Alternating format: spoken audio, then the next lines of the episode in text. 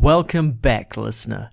You are listening to the Friday Council, your home for free thought and purposeful discussion on our human condition and all interesting aspects of modern living. If you share in our desire for new ideas and self improvement, relax your body and contemplate alongside us. Now on the Friday Council. Welcome back to the Friday Council podcast, episode 26. That's a lot of eppies. Yep, that we're getting there. Half a year. them up. Half a year, yeah. Well, True, yeah. Weekly, if you're doing it weekly, that is half a year. we um we just witnessed some some epic nature as much nature as you can uh experience in a residential area basically the cat's gone all startling and chasing off into the fence and they were after some little bird that can barely fly and so just before we started recording saved that little bird got it in the towel we put it up in a tree somewhere the cats are being retarded they're, they're still looking in the original spot um and then we were just we were just all instantly thinking about intervention, specifically with nature, but you have a story as well that you can tell in a bit about intervening. Um, but what also came to mind after saving that bird was uh, the fact that somehow my conscience is clear. Even if the bird's going to die anyway in the other tree, I've moved it to another tree, given it a few uh, seeds that I feed the chickens. So it's kind of on its own. And maybe I'm lucky in the fact that my conscience is completely clear there. It's if it can't fly, it's gonna die sooner or later, which is brutal. But, you've you've released that, um, I guess, responsibility off yourself. It's like I've done, I've played my part. yeah, Now yeah. nature's going to take its course. It is a bit hypocritical though, because then like, why didn't I just let nature take its course and let those cats eat that bird? But cats are kind of fucked in that they'll they'll torture it for a bit, which is which is no yeah, good. cat. Well, I know if you're a dog or a cat person, but I always thought cats were psychopaths. Yeah, yeah, definitely, definitely. Even if you're a cat person, you got to admit that. Um, Probably offending a whole uh, lot of people here. yeah, yeah. Uh, no, I'm not. 50-50. Yeah, just not a cat fan. Um, but yeah, talking about intervention and when to intervene. Um, do you want to tell tell your story on on Yeah. intervention? So uh, it's not specifically nature related, but uh, yeah, one afternoon, probably three three months ago, two or three months ago, um, outside a lawyer's office, um, saw that's a side detail, just signing paperwork. Anyway, um, there's an altercation between a man and a woman where the woman was screaming out, um, "Help me! This man's trying to steal my bag." Um, she was saying uh, he was replying like, "Whoa, you've you've got my smokes! Like, give me my smokes back!" Probably a bit more expletive than that. And um, so there's a crowd forming around, um, kind of, you know, what's going on here. It's, you don't see this every day. Mhm. And so me and this other guy, we, we kind of like went up to the guy, we're like, "What are you doing?" man? just like, "Let go! It's only like cigarettes." Obviously, to him means the world, but um, yeah. So so it's like, "What are you doing?" Like, it's not worth it. And so someone else was calling the police. It's like escalating. So it's like, do I stay here and let it run its course, or should I be intervening? And naturally, my first thought was that the man was in the wrong because he was trying to snatch her bag. Well, that's what it appeared so. Mm. But then these other two people came from down the road from the bus stop where I think it originally started, saying that the woman was the one who was Mm. like taking his things. And so, what do you believe? You know, it's like, and how do you intervene? Like, how far should you go into a situation Yeah, or just let it go? yeah, I agree. I've, Like, I'm ready to throw down if I have to, but I mean, obviously, I'm not one to try and without get into. a full the full story. yeah, you don't want to just. But then someone else could come. The people before the bus stop could also come and be like, "Nah, he did. It was him first. Yeah, well, that's exactly that. That's So- a good uh, good lesson, isn't it, for spin and like media, Yeah. media spin. Th- Like, thankfully, anyway, thankfully there were two cop cars that arrived like within a minute. Like that was it was that quick. Mm. Must have been patrolling the area, and I thought, yeah, they're here. Wait a few minutes, see Yeah. if they want to ask any questions. But I just it's not my, Yeah, I suppose not my you- problem. I'm released from this. I suppose, like I was saying before, with my, like my conscience being, I feel like I'm released from that. I couldn't bear to, well, I could bear, but uh, I wouldn't have liked to just watch them slowly hunt that thing down and torture it over an hour. When at least I've given it another chance. Um, I guess you're like you're kind of just guided by your own intuition, which you don't really have a choice Yeah. about. Um, and in, in that situation, you obviously didn't. You were ready, but you didn't have enough information to throw down.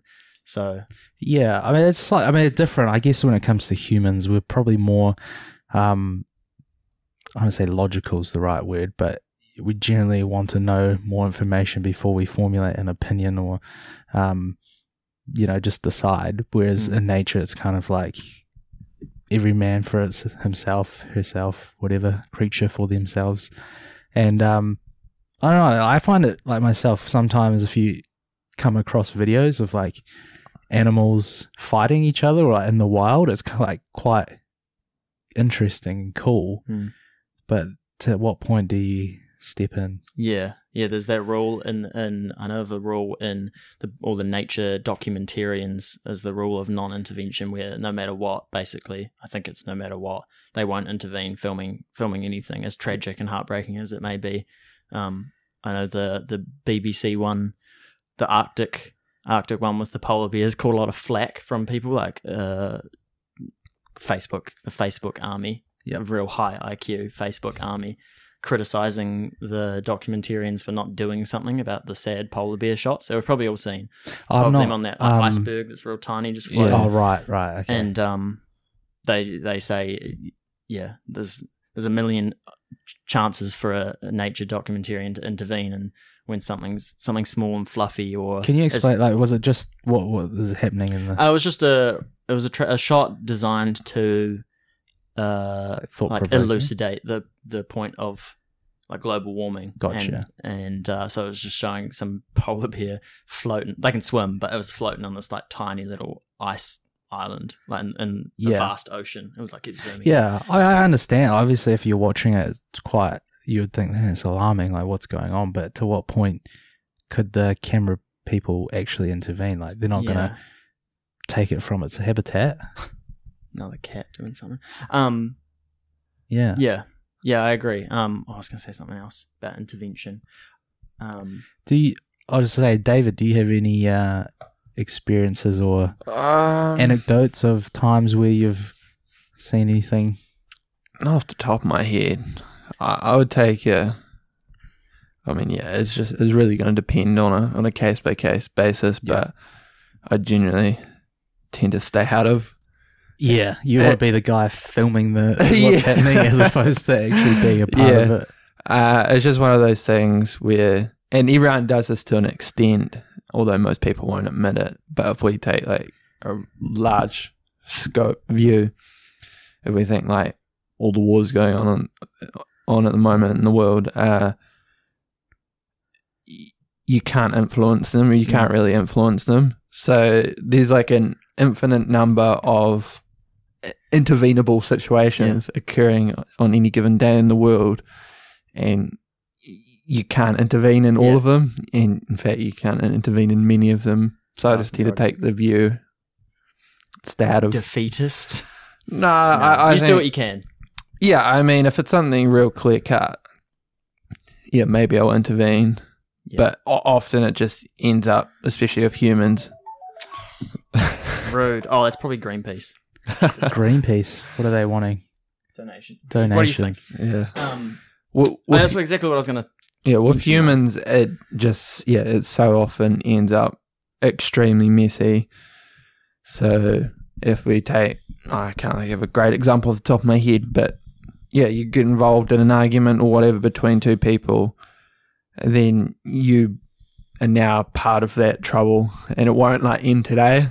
Mm, Uh, maybe yeah, like a good example of that would be if someone's in trouble with like a gang or something, and then yeah, you try and save them. Well, now you're an enemy of that gang as well, and that's Yeah. gonna last for a while. yeah. so it just it's one of those things, uh, and yeah, it's very I guess Machiavellian would be the word for it. Is I I can't save you.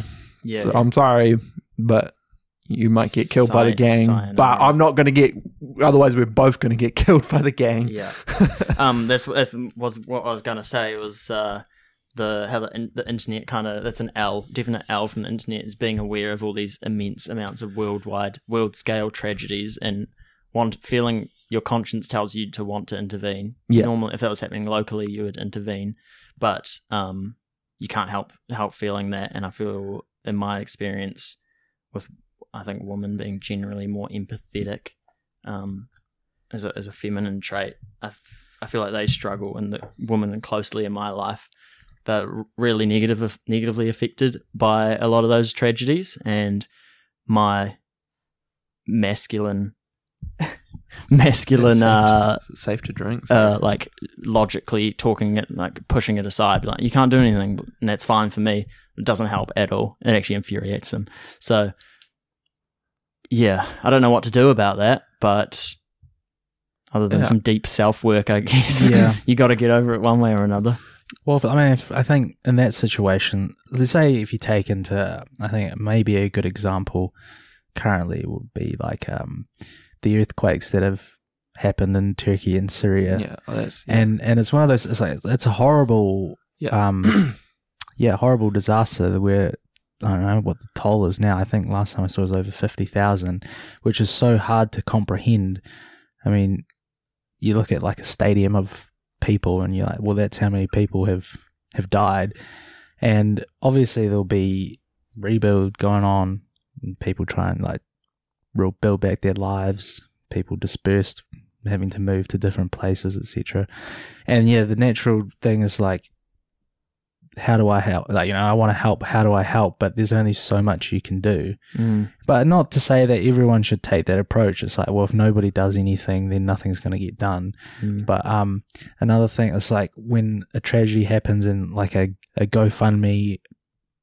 Well, maybe it's not the best example because it can be case by case, but like the cyclone as well that we've had in the North Island, um, like the relief fund, people trying to raise money, and it's Mm. like, well, like it's a good, it's a good thing, and there's, there's money being generated, but like it barely, it's barely gonna take a mark off yeah the actual those- cost. those big charity, the big charities as well. I know have been pinged for some questionable uh, uh, uh, uh, assortment of funds of their funds when you do donate and the World Vision Mhm. ads and, and whatnot. The big charities, Yeah. they're often the the biggest charities often give the least dollar value. Like by the time it gets Yeah. down to the actual people. I think as well, um, just in, in terms of that, marketing becomes very uh, problematic around um, disasters and events. Mm. It's so it's very It's easy, to capitalize. on yeah, that. and I've I found like myself in certain times in social media, um, like advertising can really like pull on your heartstrings. Even even just a, a generic video, like this can be played or portrayed in a way to to yeah, tug on your heartstrings and to make you feel a sense of like empathy or or whatever. But like, what, Mm. what there's only so much you can do as an individual. So I think, Yeah. what, what are you like? What are we doing? I think it, that so it'll it'll mess up the the people. It doesn't have to be all women, but mainly women, in my experience, that are really affected by that in an empathetic way. But then I think it also is an L for people more like me and maybe yourself, David. It sounds like where it makes us more indifferent to that stuff. Yeah, it's like oh, 'cause just so an- it's just it- another one, yeah. and mm. and you can get too far, too cynical on in one side. You know, you got to play play a kind of painful balance that's going to take some work. It's going to take effort Yeah. and it's going to be slightly painful, but you don't want it too painful. It ruins your life and ruins your whole day. But you don't want to be so indifferent that it gets to the point where you just like you're walking past homeless Yeah. people in your own city and you're going, I I- well, that's a there's, a, good there's a million people in Syria dying right now. Why should I True. give you a It, was, just made me have a, th- a, th- a think just now. Um, we talked about earlier in one of the podcasts about like how naturally we're more tribalistic, so we come from smaller tribes, or, or generally, you know, you if you have friends or whatever, you're, you're more likely to have more intimate friends with a smaller number of people as opposed to, I don't know, your generic Facebook f- friends, Mhm. whatever. Um, so maybe this isn't the right thing to prescribe to, but generally I would be more willing to support or help those people who are nearest and Yeah. dearest to me in life. Yeah. So yeah, if you've got like close friends that are struggling financially, I'd probably feel more likely to help. But when something big happens, like yeah, you can donate money to a, Mm. a fund, but like, I I think I'm seeing firsthand like my giving or whatever is going Yeah. to a need that I can actually see firsthand. Mm-hmm. So yeah, and that's I think you look after your family first, and then you've got your close friends. But in big environments, like I don't know, that that's just my opinion. I don't know if that's the right. No, I Way to yeah, look at it. I think that's the right way to look at it. It's yeah, focus on yeah the people closest to you. That's yeah, I think that's really all you. Well, in my opinion, that's like all, all you can do. Uh, because I say, there's, there's an infinite number of disasters outside your circle. So it's like, how do you know it's right to give? You know, how do you justify giving to this one over that one? So I, I just yeah, I think focus on That's the way. that, and and then you can take that to like community level. So Yeah. it's like your city. Yeah, for sure. Yeah. You could, you got you're going to be, gu- it's going to be a matter of opinion, and it's going to, you're going to be guided by your own conscience. Yeah, of course, it's a matter Um, of opinion. So if yeah. you yeah you don't have to, but uh, that's the way. It Yeah. just it, What, what do you guys think about? There's that charity that does that is very rational. It's like super rational, and it and they just they change what they donate to just depending on the amount of lives you can save. Hmm. So uh, for each dollar you can spend. So at, at the moment, it's it's like some it's like buying mosquito nets is like the Yeah, most so- cost effective way and- to save one Yeah, life. and that's like something that no one, mo- or very little people have have heard about. You've heard about the war in Ukraine and donating and volunteering there, but you haven't heard like it's so because you don't directly associate that with death. You associate war, okay, guns, people dying. You don't associate mosquito bites and Yeah. countries with malaria and death. And and this website, I mean, takes all the guesswork out. They've done they they're constantly reevaluating and readjusting. Um, Yeah, yeah, and, and I've like given this example of war before. You know, everyone cares about the war in Ukraine at the moment, and I'm not saying that you shouldn't if you feel the need to. But there's a bunch of other wars going on, and have been w- wars that are far worse. I think it's the you know these countries they all become a bit of a blur to me, but I think it's Ethiopia that's got a, a civil war going that's been going for uh, at least five years, and ha- at least half a million people are dead. So Mhm. on a total death scale, it's far more deadly than the war in Ukraine. But nobody really cares about Ethiopia. But Mm. you know, why do we put value on Ukrainian lives and not Ethiopian lives? Mm. But mo- you know, and yeah, most people have some stupid way of like justifying that, or you know, like yeah, I, I can't, yeah, like It's just it's, it's got to be. I mean, we don't necessarily choose what wars we hear about. That's chosen for us, and there's a reason that there's there'll be a reason that that's ultimately chosen for us. I think some obvious political importance Yeah. to America, which we're basically yeah, probably a cuck for America. Yeah. We do whatever America does. Essentially, I think. And yeah, topic. and another argument also is if we are using the examples of wars, uh, you can get involved and like yeah, if we take this to on a mass scale, like America's been in, and uh, I mean yeah, you can pick out a bunch of other countries as well, but yeah, America's the obvious one who loves to intervene in wars ever since World War Two, and most of it doesn't end well. Obviously, the most recent example being Afghanistan, where they were there for whatever twenty years, and then they pull out, and within a day, the Taliban's back in control.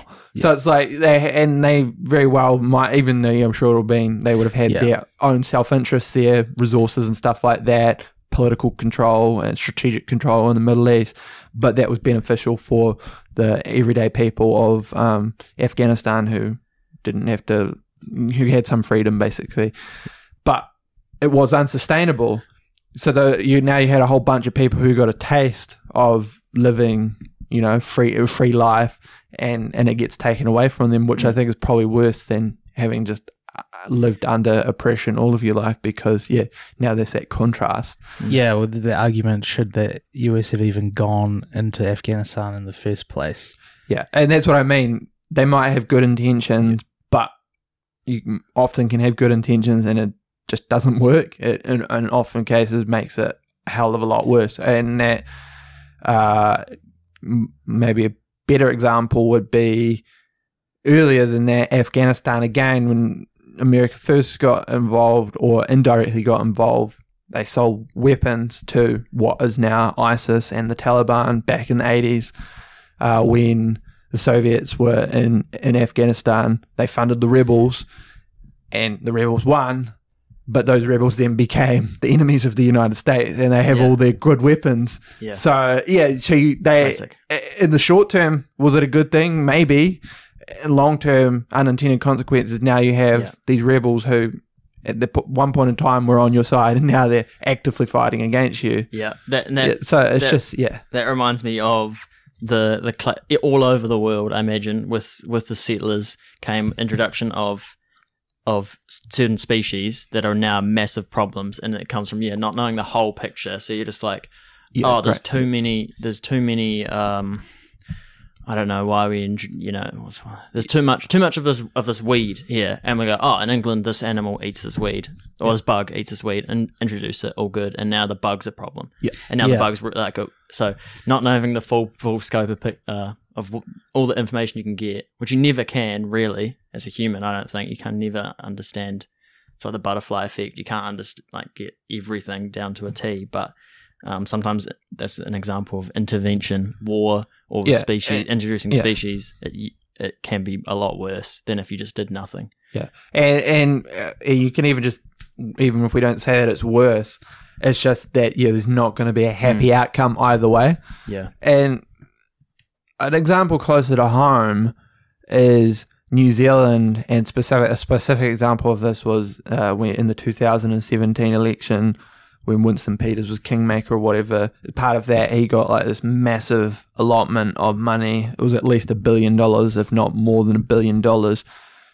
To it was just like a Jesus. Pa- Pacific uh, like Pacific Islands funds. It was to whatever he his pet projects in the Pacific Islands, Mhm. and it, we know all the problems that New Zealand has, as nearly every country has. But I don't think that we should be giving money to other countries as much as they might need it if we're not already near picture perfect in New Zealand. yeah, it comes, yeah. it's the same thing. Eh? you just like- have to focus on the people closest to you, and that's what I mean. There's an infinite number of problems in the world. H- how do you decide? Mm. Oh, oh, because they're our neighbor, but it's like, are they more important than the people struggling in New Zealand? Let's fix the Mm. problems in New Zealand. Or Yeah. get, yeah, yeah, that, that, so yeah, that's um, and if everyone did that in their own local communities, Yeah, then, it, then everything would be fine anyway. And it, Or, or nothing would ever be No, no, perfect, no, but yeah. that- I think that's what I mean, and I Well- think that's traditionally how humans lived before we became globalized. yeah, Yeah, I, I, it brings to your mind it brings to mind um the dole and like for like single mother payments. If there was none, so that's effectively like where our tax dollars get real centralized, and then it's effectively taken far away. I don't know any any mum who's like can't can't afford to live, you know, recently divorced or something, has no income. If if there was none of that, you would feel a conscience. If it was your neighbor who's just been divorced, has a kid, and has like no job, you'd be like, come stay with us or, or whatever. So that's the example of when you'd be, you, you know, for a while at least. Um, and, and a lot of the times now when the government pays, pays them, some people say it incentivizes single mothers. I think it's pretty a bit too cynical, but it can I often make the problem worse, have a worse point again. that I could bring up around that. Yeah, my point is just it can make the problem worse where it sometimes may incentivize that. I don't think it's really an incentive, but it can also um, like instill a, a like a attitude of apathy, apatheticness, apathy, yeah, to life. They're like, "Oh, I, I don't need to get a job because Mm. government's looking after me. Well, yeah, this person I knew, um, probably a couple of years. I, I don't know the full ins and outs of how the payment system works, so I'll just put that out there first. But um, yeah, this this person I know had had a young baby child, um, and you know I was talking to her. I said, "What do you? How many hours do you work a week?" She I, she said, um, "I can only work ten hours because if I um, Mm. if I work more than ten hours, then I lose this payment." And I was like, "Oh, if you don't mind me asking, like how much how much do you get? Like just curious." I I think it was close to where if if I I was working probably you know bear in mind this is a relatively low income job, but at the time, um, I'm working like thirty hours or 30, 30 between thirty and forty hours for this um woman to get the same amount, and she's capped at ten because Or and you you saying you got roughly the same amount? yeah, of and it's like well, to me, it, it, it's it's a situational thing, you know, because if you you obviously have had a baby and you need to take Yeah. care if they're they're young. And I'm not saying you know that all new mothers should just go straight back into working 40 hours a week or whatever. But when you hear of certain situations and you, uh, it's natural to like draw comparisons where it's like, what, like what is the point of Mm. me doing this when other people can effectively not do as much but still gain I reward from it? Yeah. And yeah, and I mean it's a it's a difficult one. Maybe it's just my own thing I need to, to get over. And um, I'm, I've never been on like the dole or whatever, so Mm. like I can't speak for people who are. But yeah, Yeah. then it gets thrown under like, are these people actually looking for jobs or are, you know people trying? But yeah. I like to th- I like to think that if it did if it happened to me and I found times of hardship, my first thing would be to try and get back on the ladder like straight away. Yeah. It's gonna it's gonna incentivize different people differently. Yeah. And again, it's like it's exactly what we're talking about with, like, some interventions. It's like not better or worse, but it's it's like inefficient. Maybe is Yeah. the right word to describe it. Um, I want to ask you guys about intervening in.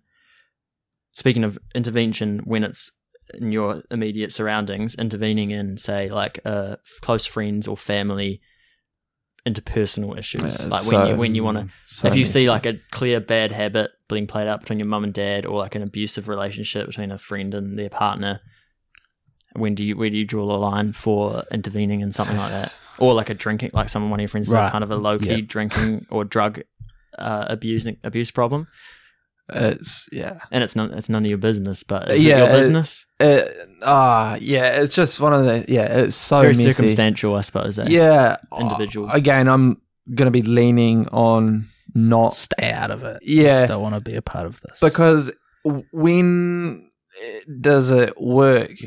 Mm. Even if you have a good intention, I guess maybe one famous example example would be Steve-O with the intervention with the Jackass guys with Mm. his.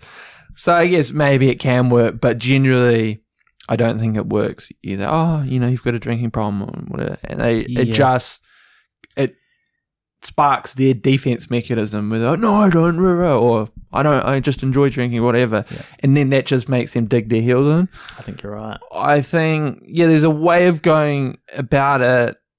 Yeah, we're maybe not doing nothing, but very like subtly, you know, like, hey, do you want to come out on a run tonight or go for a walk tonight? Go to the movies tonight when you know that normally at home getting hammered on a Saturday night. Just Yeah. try and subtly like yeah, Or another another one that will be real common that a lot of people will relate to is uh like weight. Like when someone's Mm. getting to like an unhealthy weight and it's and it, and you're Yeah. like, is this you feel yeah, yeah, particularly in the age of body positivity. yeah. again, I think the best way of going about it is Is it none of your business at all? I yeah. It, technically, it's not because yeah, everyone has a right to do Yeah. whatever the hell they want. But yeah, of course, you don't want to see. you don't want to see your f- close so- friends like fall apart. yeah. and- So I Yeah. think it it has to be again in a subtle way. Like yeah, hey, do you want to come out? Do you know? Do you want to come out for a walk? And then, like, do you want to come over to my house for dinner and kind of maybe like instruct them on a way to maybe, yeah, Um, like, Just serve them like three lettuce leaves. I, I, I, I might try and take a different approach to this, but Mm. I think, yeah, if you, if your intentions are, are well and your intentions are good because you care about this person, maybe for me, like, it's not to fully out uh, ridicule them and like throw them under a bus or whatever, like figuratively, um, telling them what to do. But if you are starting to see patterns and noticing, so maybe example of uh, like if you know someone who's got like a full blown gambling problem, is to it's yeah it's more about the approach as to how you would do it. So not saying hey I think you should stop gambling, but it's like I don't know yeah maybe like Dave was saying invite invite them along. Hey let's watch the game together. Um, or oh man, that's probably not the best Mm. example. But- it- it's going to take a real Yeah, subtle social. it's one of those things in- to- where you, you just need to approach it in the right way because understandably they they might dig their heels in, Mm. and at that point, okay, maybe I'll just take a step back and leave leave them to do with it. But then maybe to offer that secondary, like, okay, this, or like if you want to continue how you're doing, maybe not say it that way, but Mm. I'm here for you when you're ready yeah, to yeah, take the that, next that's step. a good. That, of that's what I was going to say. Is like I think I'd say just enough to let them know that I'm thinking about it. I, I maybe ask like, yeah, you're all good with your like, like uh, you're all good with your like your gambling. Like you have fun with it. Like it's not Yeah. like stressful or anything. And they'll be like, yeah, sweet. And you're like, oh, sick, man. Just like, all good. Or I'll be like, um, I don't know how to approach about the weight, but uh, the drug, the drugs, drinking and drugs shouldn't separate the two. Drug use, um, yeah, like yeah, you, I don't know. You haven't like you enjoy drinking a lot. Yeah. Like yeah, oh, all good, fair enough.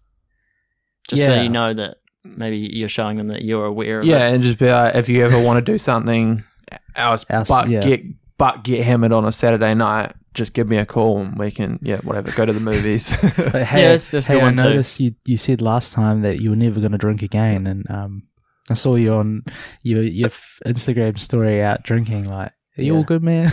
yeah, yeah. I mean, there's a, lot, there's a lot of social campaigns about that. Think which I think is a good thing. yeah, You know, uh, like the check if your old neighbour's all right is the latest one.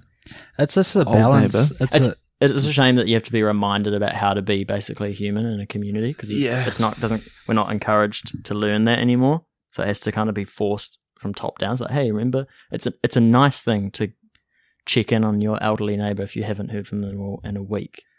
Mm. So people shouldn't really have to be reminded to do that, but I suppose we're just so busy we don't notice otherwise. yeah. You think? I mean, I I don't live next to any elderly people, so I but I I guess that's a fair assumption. I mean, maybe that's a thing for me. Like a, I uh, used to have this thought when I get older, you know, just naturally it seems um, you just become more lonely over time.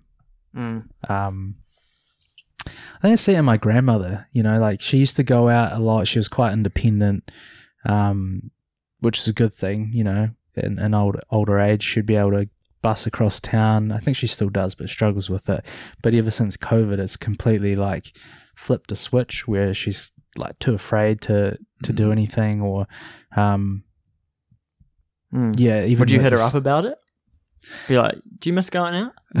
Well, uh, possibly. So, because yeah, uh, maybe it's a cultural thing, but a lot of the times when we make family plans, I like example going out for lunch. It's you try and cater to, uh, like my grandmother, for example, like where it's easier for her to eat, or you know, 'cause Yeah. it's not easy to eat a steak that's or, or whatever. Or like when my niece and nephew were growing up, it was about the kids. Um, you know, because where's a place has a playground or whatever. So in that sense, it's like if if they're not wanting to, like my grandmother, for example, keeps turning down coming out for birthday dinners or coming over. It's like, well, you can only do so much, and to the point where maybe it's just up to us to just to visit her in person Mm. Yeah, I, alone. you like you you reminded me before when you were um talking about I can't remember what you're talking about, but oh interven- intervention with Steve-O. I was like, yeah, I think I think it has to come from has to come from them. So sometimes Yeah. you trying to do something or like just removing say all the bad food in the house, then they haven't they haven't learned any lesson. So it's it's not gonna it's it's gonna either rebound back the exact same way or it's gonna transform into something else. Like people have drug problems for a reason. The drugs Yeah. are giving them something that they're not getting Yeah. somewhere else. Um, which is usually like connection. Yeah. I think is probably the Mm-hmm. general the general term for that. Um, anything else? I forgot I was going, kind of going with that. But. I just think just to sort of wrap that that up. Mm. For the most part, you know, I'm generally a person who thinks, you know, let people do what they want so long as you're not harming or hurting other people. Mm. But then it's it's like a balance thing because if it's people who you really care about, you obviously you just don't want to see them fall apart. And I've seen friends in the past who continue to just fall down the same habits and Mm. do the same things over and over again. And I like, I don't want to see it happen. So in that sense, it's like maybe it's up to me to put a boundary out where I'm like, okay, just not going to see this person Yeah. anymore, I, which yeah. sucks because you care about them, Mm. but then you can only do so much Yeah. until it's up to them to I- like take yeah. that step or take the help. And if they do, I think kudos to them. You know, Yeah. like they're actually wanting to change. Yeah. And then you're there waiting for them And to then- help support them. Well, then they might have a relapse, but it's about how they like. A lot of people say inevitably, like for example, if you're an alcoholic or recovering alcoholic, you're pretty likely to have a relapse. Mm. So not like condemning or judging them, but then seeing like how they would then go on after that. Yeah. And if it just it's a habit that keeps forming, where you don't want to start becoming an enabler. Yeah, Yeah. I think it's it's also being proven slowly with the like emerging psychedelic research where it does take like a radical like internal change in how you view life to and that because that's where they're finding the biggest success rates with like ibogaine with the alcohol and whatnot. It's like a psychedelic experience, and that is the best, almost the best way to have. And Alcoholics Anonymous has like Christian roots, and so that's I think credited with its it's the most successful program to get off alcohol uh, off alcohol Alcoholics Anonymous, and it has a Christian background, and so yeah, obviously religion Christian has a lot of internal significance that can change your life, and that's I think it's that's not a coincidence as to why Yeah. it's the most effective way to, to change a addiction like that. I mean, that is one way you could look at it. I, I, I don't know how that works because it, it can become like a cynical thing where, say, if someone will take like Alcoholics Anonymous, for example, or someone who's an alcoholic trying to recover.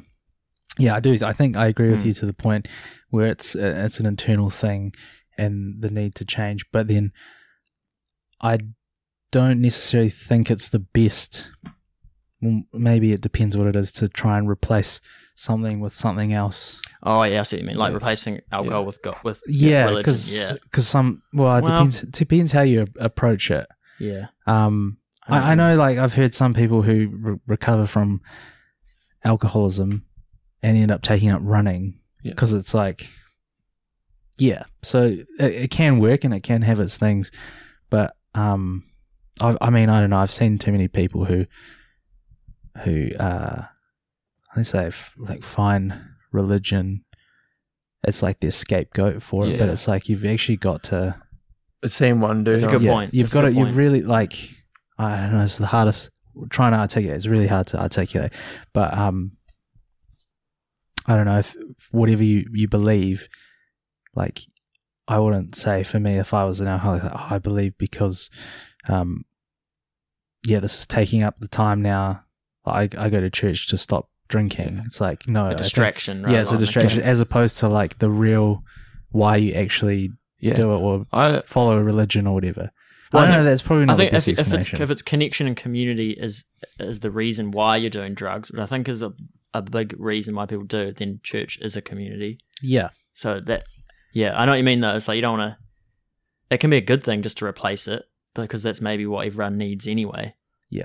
Yeah. What were you gonna say, David? Uh, yeah, it's a little bit different. Uh, but a r- bit of a radical take on addiction, whatever the addiction good. be. I think, and yeah, so this is not going away from trying an intervention. This is just speaking about someone who's an addict. I I tend, yeah, it's, it's a very radical approach, but I think Good. like get it out of your system, just Yeah. go. It's like the when a kid when you want a kid to stop eating candy, you just feed them heaps of candy and they Yeah. vomit and they Yeah, and like, I do believe that I have read that most addicts, and it's just addicts in general, I think drugs in general, most addicts do eventually quit. So that's that they probably just naturally stumble upon, uh, you know, whatever it is, Mm. a, a new goal in life. Of course, when you think of addict, you think of, yeah, they all just end up on the street, the stereotypical addict that we can all think of. But I think those are actually a minority Mhm. the majority are yeah people who go through this probably in many cases their 20s early 30s like a steve-o and go yeah i guess in in his case he wasn't intervention. But yeah i do believe i've read this so i should refresh my memory and check the actual uh, stats on it. But yeah something people just yeah they get it out of their system essentially. And it's Yeah. probably a case of just naturally stumbling upon yeah a new endeavor in life that and it's like why that don't suggesting like you kind of need to hit rock bottom to see to Yeah, and to you don't even. I don't, see, I don't even think you have to hit rock bottom because again, I think that we'll probably associate addiction. It all leads there. Whereas there's plenty, I believe, of addicts, high functioning ones, where it's they're addicts, but they, you know, they can hold down a job or mm. whatever sort of thing, and something just yeah, something just naturally changes over time. Where it's like, oh. I'm bored of this. Yeah. You know, I don't feel the need to do this. Probably because they've met someone or you've found a new job, found a new endeavor that they really enjoy, and it just naturally fades out t- over time. Because I think the people, uh, you know, and I, I can't say that they're wrong to take this approach, but the people who have the intervention, whatever, go to Alcoholics Anonymous or rehab. There's always going to be that burning ember within them. Mm, I And- think it's still like less than half. Like it's the most successful way to get off alcohol, but I think it's still like Yeah. less than half. But even the ones that we say that that, are currently successful, yeah, yeah, they they can't go to bars. They can't be because there's just that that ember there where they know uh, that if they have one drink, they're going to have a hundred drinks and they're going to be full blown addicts again. Mm. is that the ember or is that your the the snow groove in your brain that is just like it's you're falling slowly into that? Whatever it It's- is, it's pull, it- it's like a it's something that's there. Yeah, And I would hate to go through life w- with that feeling inside me, knowing that I have to constantly be, uh, you know, it's like willpower, and you you're constantly on red alert. I can't, you know, can't come to that event because there's going to be alcohol and and all of that. I or think. like crossing the road when you see someone smoking. A yeah, yeah, it, uh, like- I, that must always suck. fighting against yourself. Yeah, eh? for, yeah, yeah, f- always fighting That'd against yourself. It's like, yeah, so you've got it under control, but are you really free? It's like you're a, s Yeah. now you're a slave to your abstinence. yeah. So, uh, yeah, I again, I can't fault anyone if that's the approach they're taking, but that wouldn't work for me. No, I'd I, much rather I just agree. get it out of my system. Yeah. I hope, and hopefully, because I say that's not a surefire method to work because that can end up where you just drink yourself to death or yes, whatever. Yeah, Uh, but I think, point. yeah, in many cases, that's not what happens. I think people just grow up, they get bored of it, they find new responsibilities, new endeavors, whatever it is, and it just it naturally trickles out. I think when you think about a, a drug addict and you think, I think you would all uh, would all agree that they would say, or they feel like they need like they need the drug or they need so and so. But I think just like people, we would all also agree that everyone needs community and Yeah. connection. It's not a it's not a drug. So Yeah. like what you're saying, where yeah, you don't want to just replace it with something else, but I think no matter what, you need connection Yeah. as a person. So Yeah. whether you're getting it from meth, meth, crystal meth, Yeah. or a church, is up to you. But also, oh yeah, I just also yeah, you know what I mean. Yeah, But also- and so I think the, the natural or healthy way or sustainable way of going about that would be yeah. that you're an alcoholic and you just start going to church while you're an alcoholic and you keep drinking, and then over a course of a year, two years, five years, Mm. it, yeah, as you That's a strap. yeah build yourself up within the community you get, get- your network grows and grows it might just it'll just fizzle out it'll in all likelihood fizzle out because it's like you haven't gone there you've gone there while you're still an alcoholic you haven't gone there for an yeah to replace it That's a good hypothesis. It's an interesting I- yeah, yeah, it's way interesting. to look at it because for me, as someone who I, Yeah. you know, I regularly will will go to church, and there are people who.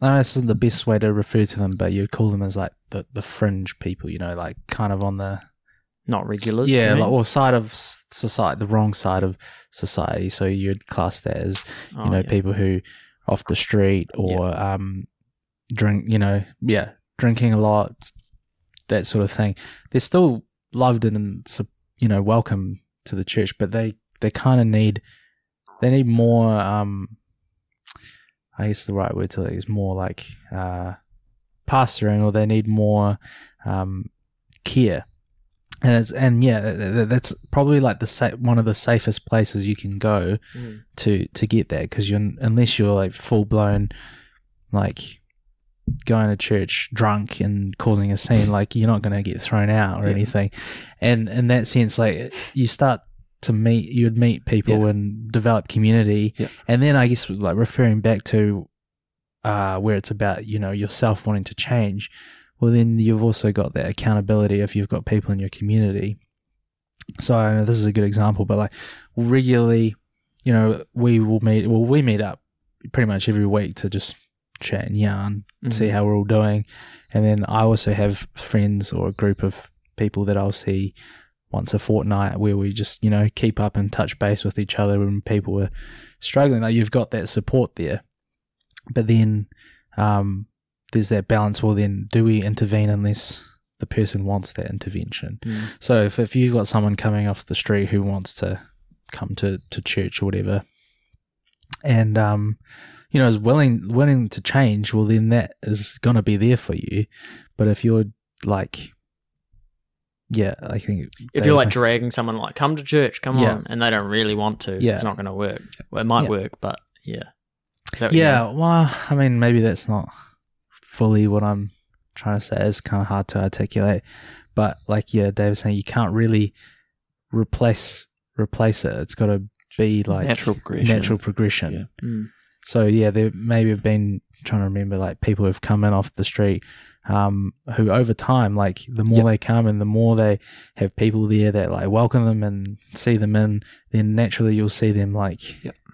their trajectories going upwards because they're wanting. You can see it. You can say yeah, you yeah. see natural change, and I think that's the same with like my wife who works in um, mental health. Like those are the some of the people who you would argue are the most lost or on the fringe of society who still like would deserve the care that you know everyone else cares for Uh, it's harder for them but she's even said that over time some of them the ones there'll be some who obviously yeah but um you'll see their progression over time and it's like one of the most rewarding things you Mm. can see because you're actually seeing it play out firsthand Yeah, and it's probably sounds like what you're saying. It, it's quite obvious.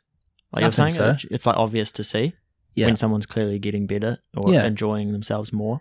Yeah, I Yeah. probably agree. Yeah, I. I'll bring this up anyway because you know I think this is probably like a um, a safe place to, to bring it up. But I think I, I started noticing with with David in the past where he would constantly like turn down social events and like you would offer, hey, Mhm. you want to come along? It's like nah, and, and I'm not like say you know you're No, no, I, you do what you it's, like, it's correct. but yeah. then it's like, I very well probably could have just cut to, like, well, I've invited you to five, ten different things and you don't want to come. But I think you've even noticed yourself, Yeah. like, the, the need to, like, Yeah. have community. And there's always that, say, like, you know, you've got to actually put the work into it to want to do Mm. it. So I'd say I commend you for that. yeah, we I- um 100% correct. this often feels like therapy, and I wanted to mention about therapy as it's becoming more normalized. There's ads, there's BetterHelp, there's yeah, the, I was all the say, mainstream that's the first thing you, when you said that, I was like, contact BetterHelp. yeah, yeah, yeah. It's it's becoming very ma- and yeah. I mean, it seems like in America, more more the liberal um, culture, it's it's very normalized. It's like, yeah, I have everyone goes to their therapist once a week, and it's not. They're saying it's not. There's Yeah. no stigma to it. It's not shameful. I think it's a yeah, it's an unfortunate probably necessity nowadays, Yeah. in that we like it's not immediately obvious or encouraged to go check in. Like I used the example before of checking in your neighbor, old elderly neighbor, if you haven't seen them or the light's been on for two days, um, because in the same way, therapy I think is unfortunately necessary nowadays, whether it's in this form, but most people don't do this. Yeah. Going to a professional, um, because I feel like back back in a more community focused old old school days, the community was your therapy all the time. Like you're constantly getting therapy by by being around, by doing this Yeah. On Yeah. a bigger scale, but still not giant scale, still a local community. But uh, yeah, I think it's probably an unfortunate Yeah, there's still something icky Yeah. about it paying like as a professional to get that like that's something that shouldn't be really monetized. I feel, yeah, that, yeah, that's true. but it's what else are you gonna do if Well, you're yeah. working to nine to five, 40 I- hours a week? I used to have the like thought, and I, maybe it's just because of like movies and TV. When you think of therapy as like someone lying down on the couch while Mm. therapist is taking notes or whatever, um, I did. I have gone maybe a handful of times and Mhm. found it useful Yep. because it was like more as, as hard as it is. Like it's it's opening yourself up to your like own emotions and like understanding why you do trying to understand Yep. why you do things and like like how you can change that and um yeah i mean i don't knock it i think it's probably Uh, yeah, I I, think way way more people uh, need need whether uh, yeah I don't think I've been to s- therapy specifically. I my kind I went to counselling in that first year or so out of school. Yeah, I mean, it's So that's kind of a theory, but then I went to psychiatrist, um, which is, I guess, that's kind of like the ultimate form of yeah, it's like, all the that's same. very it's highest all on the level. same page, eh? Like yeah, yeah, it's all therapy, getting, yeah, like talk, talking to a professional uh, about me, your mental health. Uh, yeah, obviously for me, it was because I'd long suspected that I had ADHD. Mm. I only went the once, although I'm always thinking I should go back be- again because I feel like I would get so much more out of it because I understand myself so much more than I uh, did the first time I went. Mhm. But it's just, I, I might I might do that at some Yeah. point. It's always an option on the table. Um, but that that certainly has led me to reinvent myself over the past what is it now? I think it was 2021, mid 2021, so 18 months or so. And yeah, it, I would put that down as uh, probably the most significant event in my life because yeah, reinvent myself.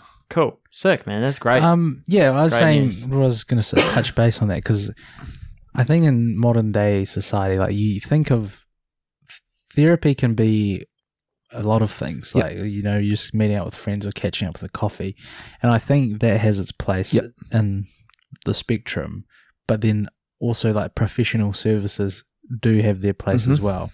Mm. Um, and and I think I think there's probably a lot of resources out there if you if you need them. Like there's probably going to be an infinite amount, like food banks, for example. You know, which are great. Um, there's all sorts of things for like budgeting, for example, if you don't know how to um, budget or you know you're a constant overspender or in debt or whatever. Um, Yeah. It's I- all yeah. about just seeking it for yourself. I guess. I think going to like the professional for the first time, yeah, whether it be a singular event or a multi, but yeah, as the initial step, and then it could be that it'd be like this where your friends can be the therapy that you need. Yeah.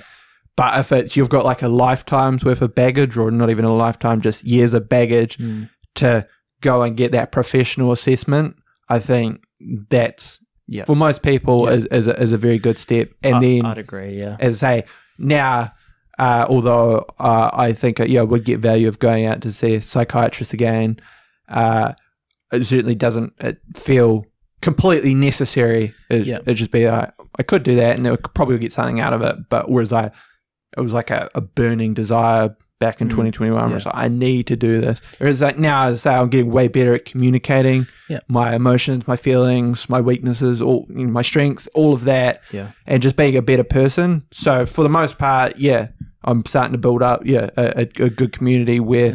I, I can survive. That's bussing. That's yeah, it cool. is. It is Yeah. because I don't think I think most people, especially probably men in men our age, uh, most will never get to that point, and that's yeah, Yeah. that is why they end up with whether it's not their full blown addiction, but unhealthy coping habits where Yeah. their Domestic. wa- their therapy is getting abuse. wasted, and this is my therapy was getting wasted, and, and in that way, then you can be vulnerable. Now we can talk about our feelings Yeah, because you, we're you've got to take a drink to to knock off the ice or whatever. it Yeah, is. break the Expressions, ice. Uh, there must yeah. have been so much. So yeah, I definitely agree. The professionals have their have actually have their their, their place. You guys are making me realize because I mean, not even just our parents' generation. There must have been large swaths of the population who just never got over their like childhood. Yeah, traumas. that's a well, fantastic that's an point. There's only so example. Yeah, I much- was thinking the yeah, same. we're not professionals, so there's only Yeah. so much we can do.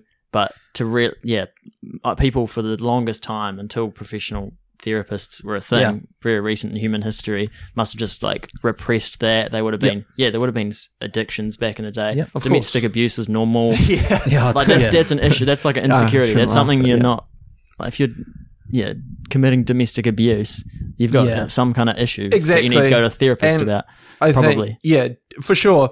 And I think that's often where um, yeah, people won't recognize it, whether it be themselves or people around them won't recognize it. That whether it be as extreme as domestic violence or whether it just be anger issues that aren't actually leading to physical violence against others, but just rage within. Uh, they don't recognize.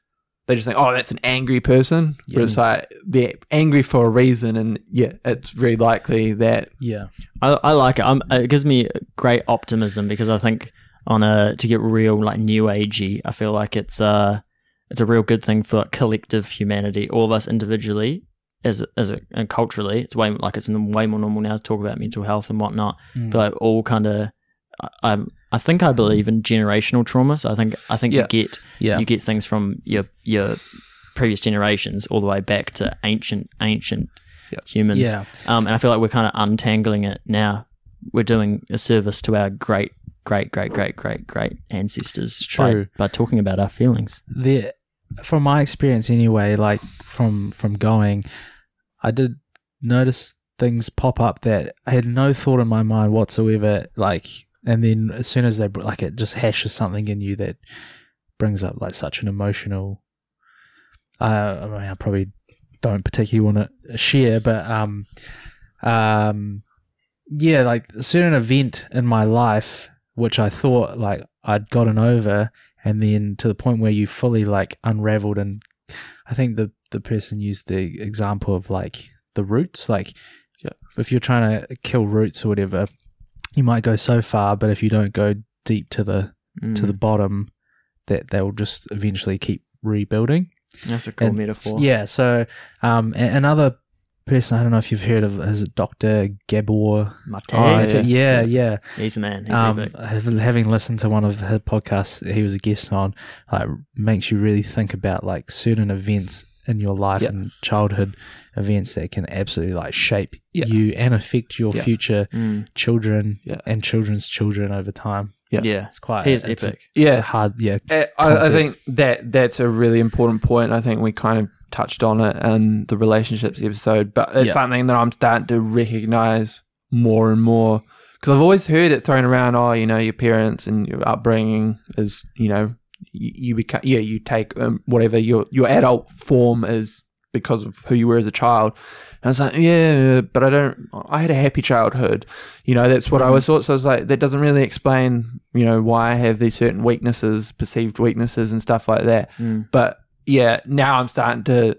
It's starting to make sense, and yeah, I certainly can't complain. I had a good childhood, but that's right. Our parents were flawed people, and you see, as say the things like, uh, well, again, I can only speak for my parents, but you know, uh, revealing emotion, expressing feelings, that was just off the table, sort of thing. That Mm. wasn't a thing, and now, it, yeah, it really makes sense as to why I have those struggles. Yeah. But I can appreciate again that my parents, it would have been because of their parents who had those same flaws, weak, whatever you want to call them, characteristics, Mm.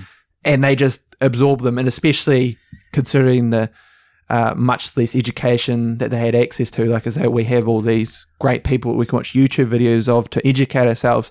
They didn't have that, Mm. so Mm. they were going in blind Yeah. and then yeah, passing on and as I say, especially in my case, and my parents both came from like super ultra conservative Catholic families, and not to say that the Catholic religion is bad, but it was like the the hardcore. Um, you know, my mum's.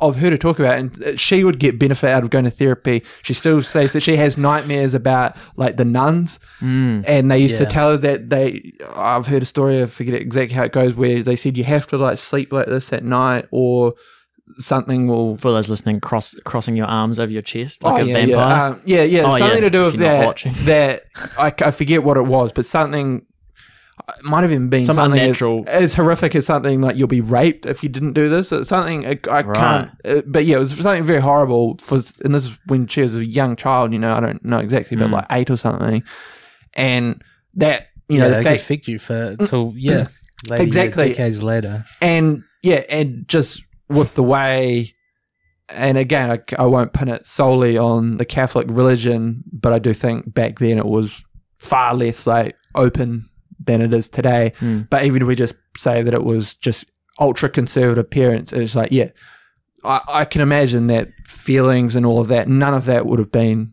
talked about. And so, yeah, you can see. Yeah, the, and because the generational, the term generational trauma has like a real woo woo, like Yeah, I know- agey- I know what you but mean, If you can easily rationalize it, I- and my I I, had a taste of it with uh, my grandmother after she passed recently. She wrote, I might have mentioned it before. She had like a she had a memoir. I don't know if it's not on the podcast. Taylor's all Um, she had a has a memoir that she didn't want anyone to read. I don't know if I mentioned this before. Uh, until she died, and it was she'd lived through. She was in ho- from she's Dutch from Holland, lived through World War Two. Um, yeah, like re- very traumatic. Like your Yeah. siblings died from starvation in front of her.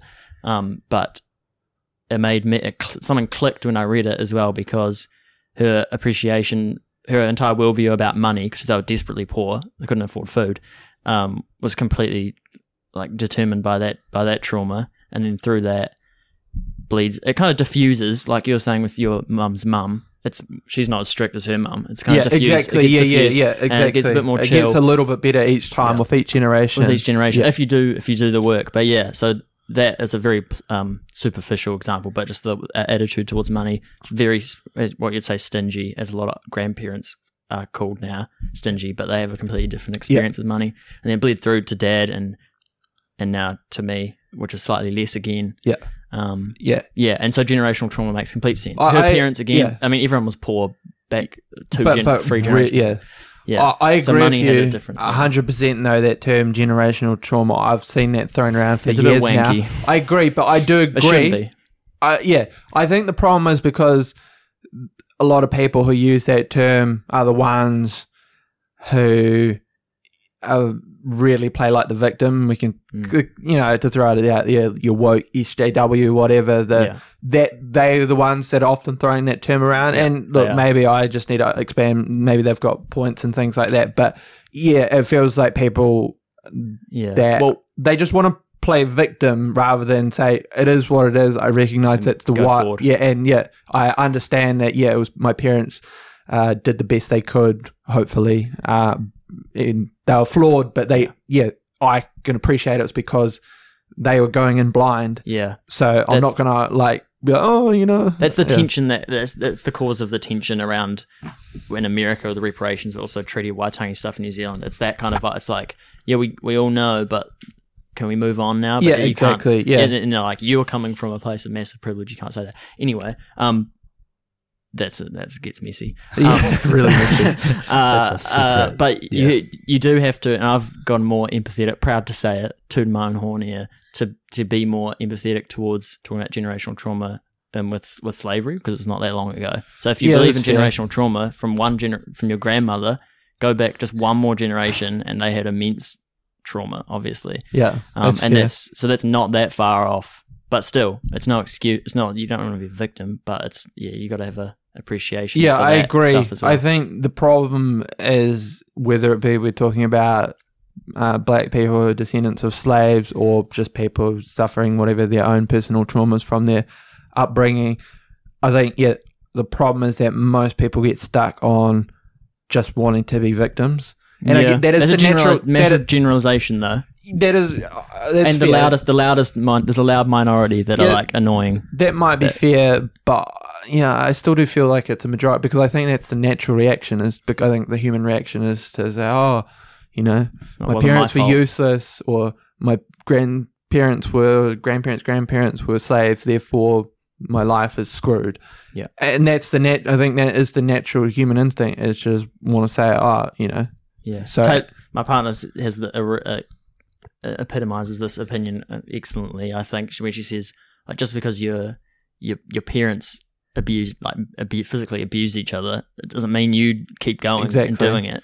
So it's obviously not a good thing. I think it's a case of recognizing it and saying, "Ah, now I understand. Yeah, I've inherited these flaws or whatever, this trauma. Uh, but it is what it is. I yeah." That, I think that's the only way to yeah, because you get otherwise you do get stuck in this perpetual victimhood. Oh, Yeah. uh, give me more money, give me more, yeah, and then yeah, you just create uh, it's an it's another form of slavery where you become reliant upon uh, people uh, uplifting you rather than you moving forward in the world yourself. See, I think I think that opinion is the majority of people. I genuinely think the majority of people are like, yeah, You to think- get on with it. I think it's a yeah, real may- vocal, maybe, yeah, vocal majority, minority. yeah, you could like- you could I reckon right. it's a silent majority. You, yeah, you could be right. that are like real reasonable. No one like not racist as if you as you'd expect. Like half of America, if you listen to just the news, Hmm. you'd expect. And from an alien's perspective, you'd say, oh, like, it seems like half of America are like outright racist. Yeah. Yeah, I, I mean, And it was this is definitely not true. topic if you you know we don't want to go into like the culture war, but I think over a period of time, when something goes like it's like a pendulum, when it goes so far one way, Like if it goes Mm. right to the to the end, well, it's going to come back faster the other. So it's kind of like that balance of going back and forth. And then when you start having such extreme, um, I mean, thoughts or ideal ideal uh, ideologies, over time, I think most people think, well, that's actually not that good, like for Yeah. society. But it, you, you become too like shy or afraid to speak out. But Mm. the more people who, you know, when we think something is stupid, like, um, it'll it'll eventually make its way back to to, I guess you could say normal. Mm-hmm. Yeah, yeah. I, I think that that yeah, that's an ac- Yeah. accurate assessment. This stuff, I I think we all agree, massively interesting, real open, and ki- and happy to have out my mind changed on this, and as we all are, I speak Yeah. for all of us, um, because it's yeah, every, it's, it's everyone has an opinion on this. Yeah. I think a strong opinion. Yeah. but yeah, Yeah. Um. final final thoughts. Time.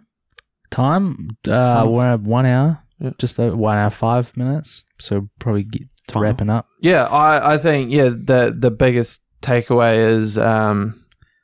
Yeah. Oh, to be, I don't know how to wrap it up into a, a single way, but you find a way to be, or you find out how who you really are. I think because I don't think I yeah don't think most people reach that point, Mm. It- it- and it is it's very hard. How do you do that? Do you, so you recommend going to a professional, Well, even yeah. if you don't have, you don't think you have any issues?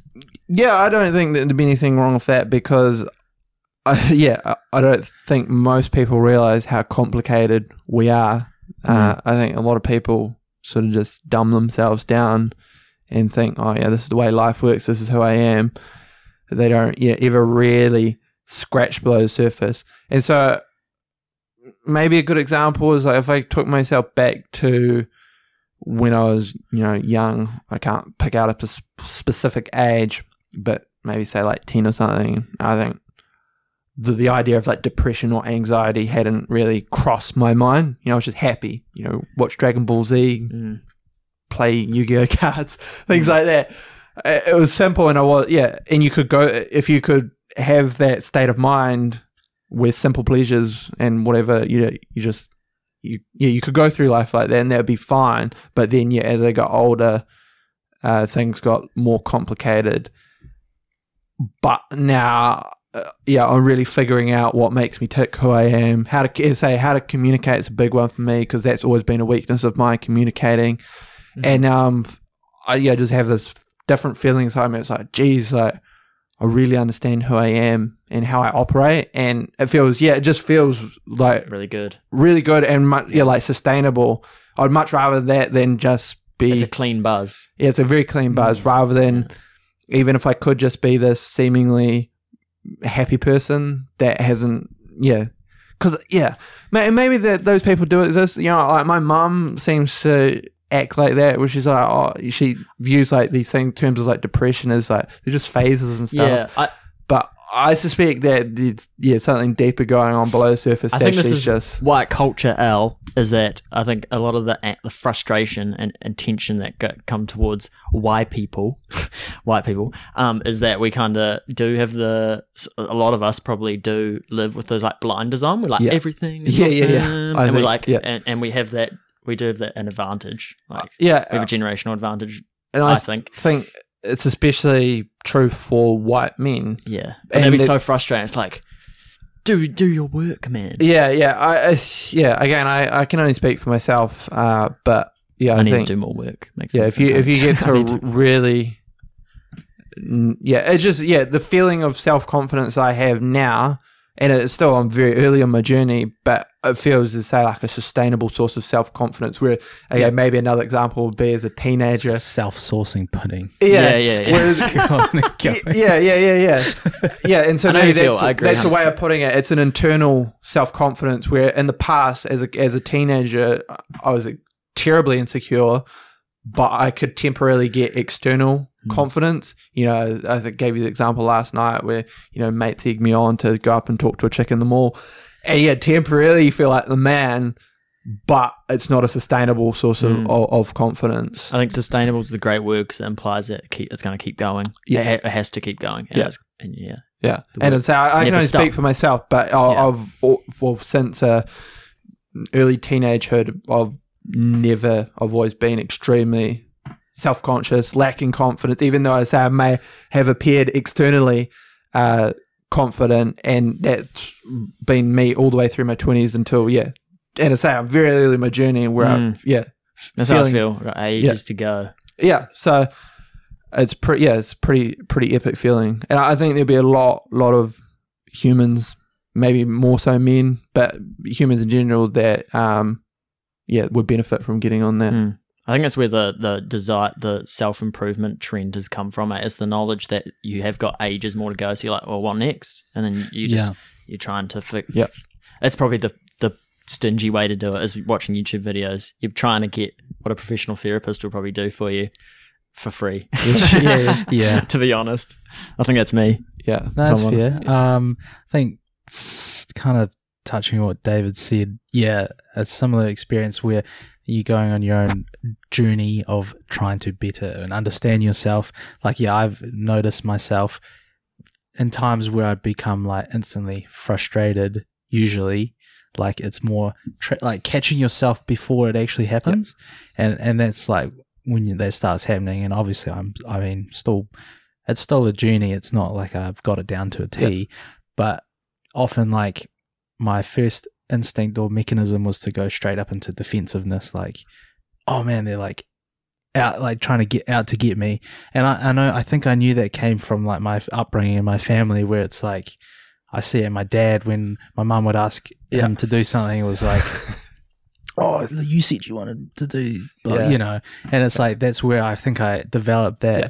thing from, where it's like no, like you kind of just have to, yeah, and, often like blunt when people are like blunt to you is like, man, that's like real rude, and it's like, well, no, they probably actually know what they want, and they're just assertive, like whereas I'm insecure and I struggle to even like, you know, say what I want, or and that's another thing going Mm. through. Like today, as an example, got a coffee at a cafe which tasted real bitter. Like I ne- this needed like just a little bit more milk, and I was like, man, do I just don't want to be like a dick, you know? I just, hey, is it all right if I get just a little extra milk?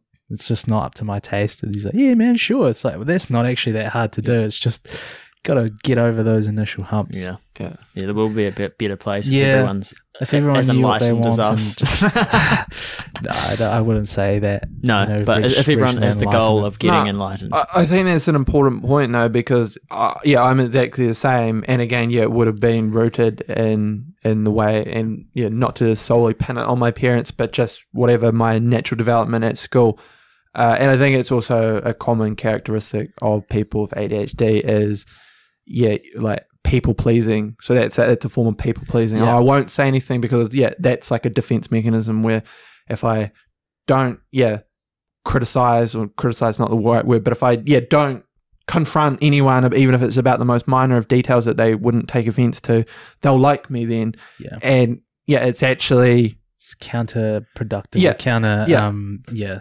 intuitive. Or because that's it. In most cases, or almost all cases, they won't take offense to it, and in Yeah. fact, they'll be happy that it's like the classic case. I think is yeah, very similar to that. You get handed food it and- tastes awful. yeah, yeah, and and I'm thinking more so just at home rather than a restaurant. And you could lie and be like, "Oh, Mom, this fucking sucks." yeah, obviously there's a, way, a right way to go about it, but it's yeah, it's actually much nicer to be like, "Oh, I don't like it," or "This is a little bit off," rather than lying lying about it and having them, you know, keep going through yeah life thinking that that they're making it the perfect way or whatever, and actually they're not. It'll be yeah, Yeah. they'd feel way better if you're like, oh, yeah. it's a little bit too salty. Next time they fix that, you're like, oh, thanks. Yeah, no, that's great. Now, was I- now I'm, yeah, There was one, yeah, yeah. I, like I, they heated up the food from the cabinet, and the middle was cold, and I said like, "Hey, this was actually really good, but maybe for next time, I would recommend heating it up for an extra 10, 15 seconds, because then the next person's going to get that Yeah. benefit." Yeah. Um, On those line yeah. notes, Yeah, I think just the, the final thing that I'd probably summarize um, was like the importance of intervening for yourself and and saying that like reflecting on your old self and like I don't know if you write a diary or whatever, you can see and look back for yourself how you've changed over time. But um, What's the quote that comes to mind is is uh you don't want to compare yourself to anyone else, just be Yeah. better than the just person you were yeah, yesterday. yeah, or it's like you just It's yeah, true. That's It's I good guess what I'm cereal saying. box wisdom. You you over time, I think as we get older, like you'll hash out and bury those old habits and old Mm. um, flaws, and uh, Yeah. yeah, I can tell. It's a clean buzz. We're all on that. When we talk about this, we're all on the same clean buzz, and you just want everyone to experience it. yeah, I think that's a good way to put it. Yeah. But um, But don't I- intervene too much. no, no, no, no. People have their um, what's the word? No, it's not anonymity. No, it's like uh, Autonomy. Yeah, autonomy, That's right. Yeah, you got to let people have their autonomy. Yeah. Yeah. Um, but yeah, I think we'll wrap it up there for this week of counselling, Friday Council, and uh, we will see you next time. Peace out. So Deuces.